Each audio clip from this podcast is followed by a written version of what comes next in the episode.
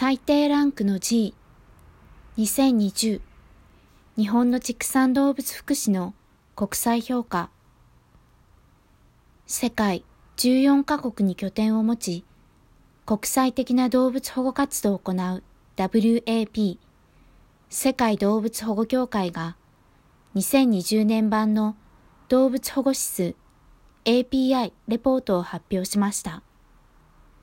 対象となったのは50カ国。この中には日本も含まれます。このレポートは WAP による恣意的なものではなく、作成にあたって WAP は広範囲に情報を精査しています。WAP は政府獣医最高責任者 CVO およびそれぞれの OIE の代表と協力して50カ国の報告のそれぞれに含まれるすべての情報が正しいこと、および見過ごされたポリシーや法律がないことを確認しました。API で評価された50カ国の各 CVO は、公開前にレポートを受け取り、フィードバックを提供するために1ヶ月が与えられました。関連する場合、CVO からのフィードバックは、ウェブサイトの国ごとのレポートの最終版に統合されました。その精査の結果、日本の畜産動物福祉の評価は最低ランクの G にランク付けされました。2014年の WAP の日本の畜産動物福祉評価は D でしたので、さらに下がったことになります。2020年の各国の畜産動物福祉の評価ランクは次の通りです。A ランク、該当なし。B ランク、オーストリア、スウェーデン。C ランク、ニュージーランド、スイス、ポーランド、デンマーク、オランダ、D ランク、韓国、タンザニア、スペイン、フランス、イギリス、ドイツ、イタリア、カナダ、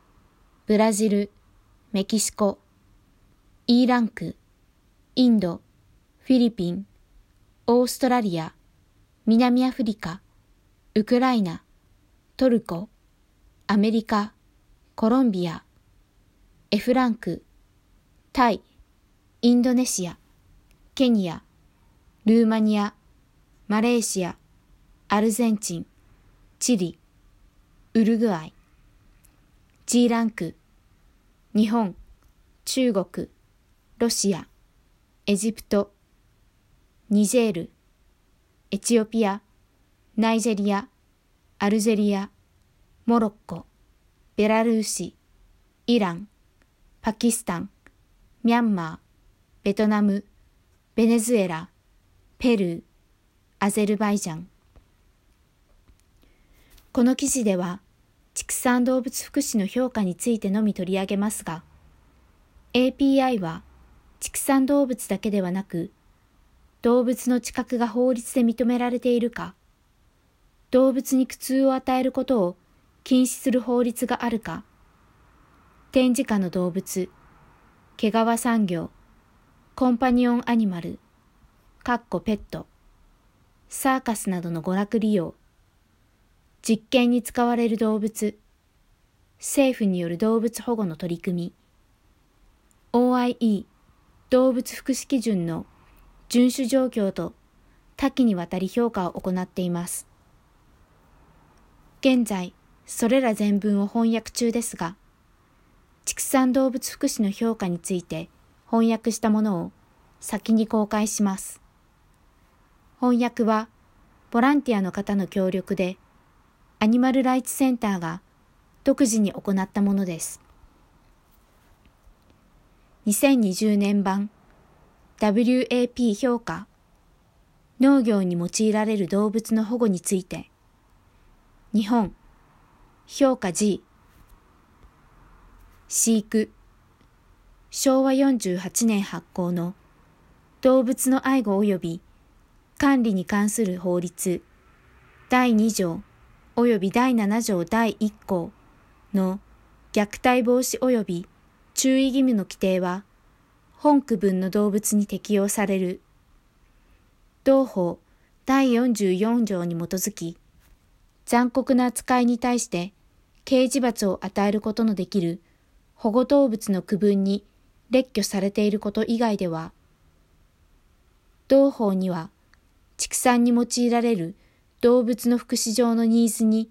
具体的に対処する内容は存在しない。畜産に用いられる動物は、第3章、第2節、動物取扱業の規制の対象外とされている。第7条、第4項は、大臣は関係行政機関の長と協議の上、動物の使用及び保管に関し、遵守すべき基準を定めることができると規定している。この法律に基づいて作成された指針には、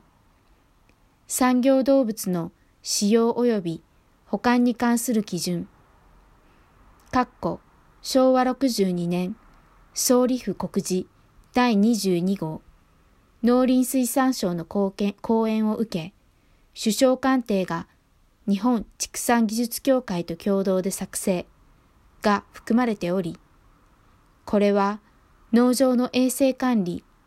動物虐待の回避、動物の輸送などについての勧告を含む畜産動物の扱い方についての指針となっている。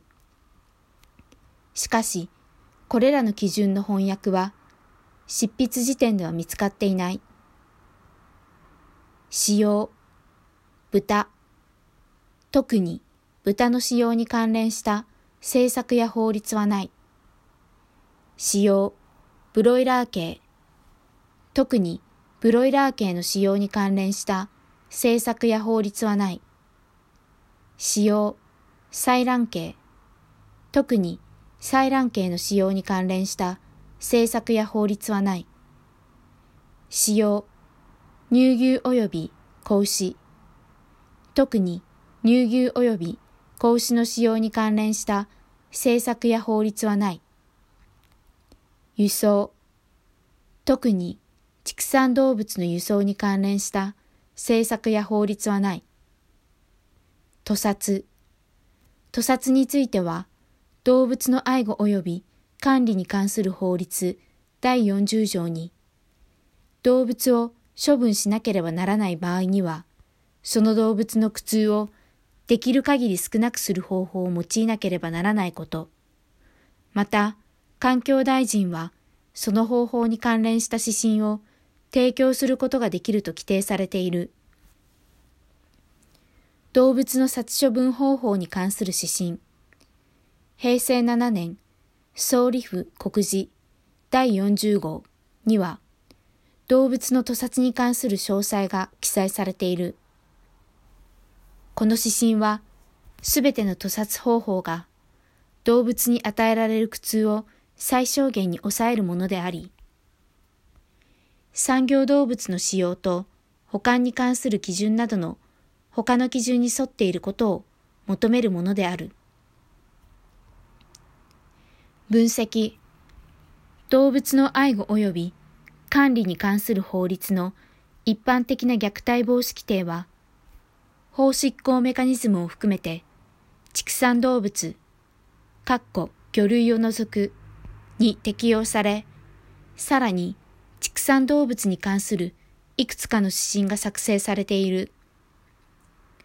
動物の愛護及び管理に関する法律第39条では、動物福祉の非営利法人、獣医師団体、その他の動物の福祉と適切な使用に関する普及と意識向上のために活動している団体の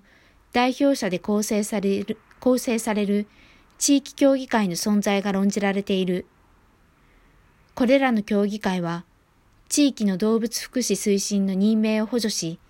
その活動を支援するものである。産業動物の使用及び保管に関する基準、昭和62年は具体的な指示を与えておらず、また農家がこの指針に従っているかどうかを確認するための正式な検査または執行体制もない。また、動物の殺処分方法に関する指針においても、動物の屠殺の前後における不必要な苦痛の防止が不明瞭である。法執行メカニズム。畜産動物を殺したり、負傷させたりすると、罰金または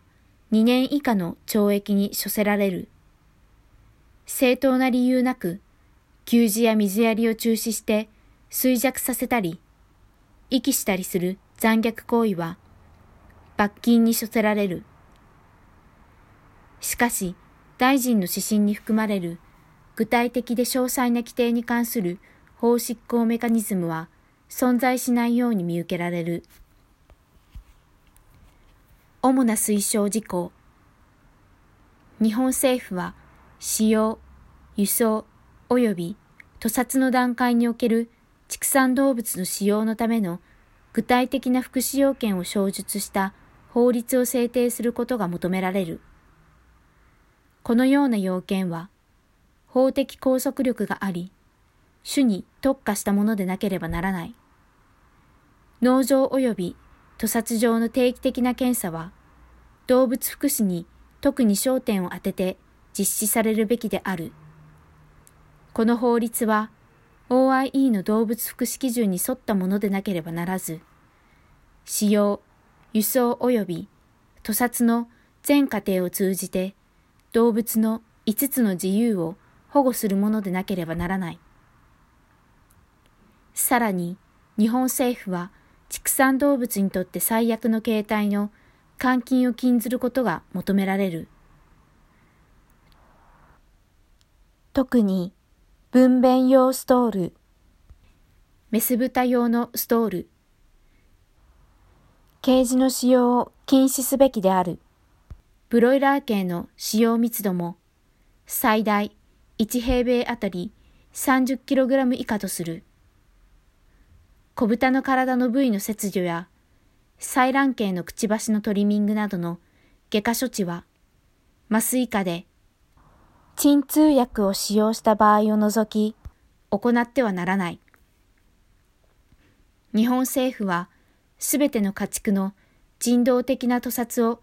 義務づけるように求められる。動物は屠殺前に瞬時に意識を失い、苦痛を感じなくなるようにすべきである。今日、世界中の宗教当局の間では、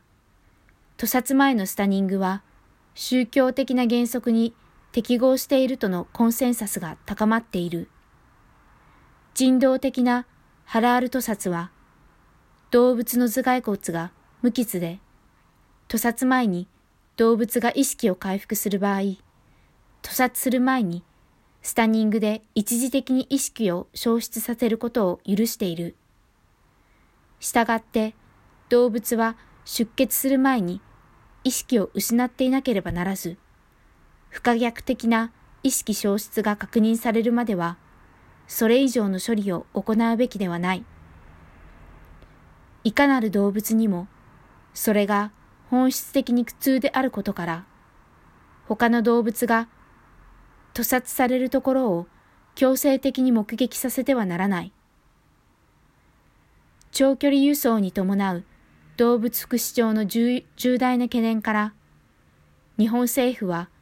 生きた動物の長距離輸送、かっこ8時間以上を禁止し、食肉のみの取引に切り替えることを強く求められる。長距離輸送は、すべての動物にとって慢性的なストレスを伴うものであり、動物の種や輸送手段によっては、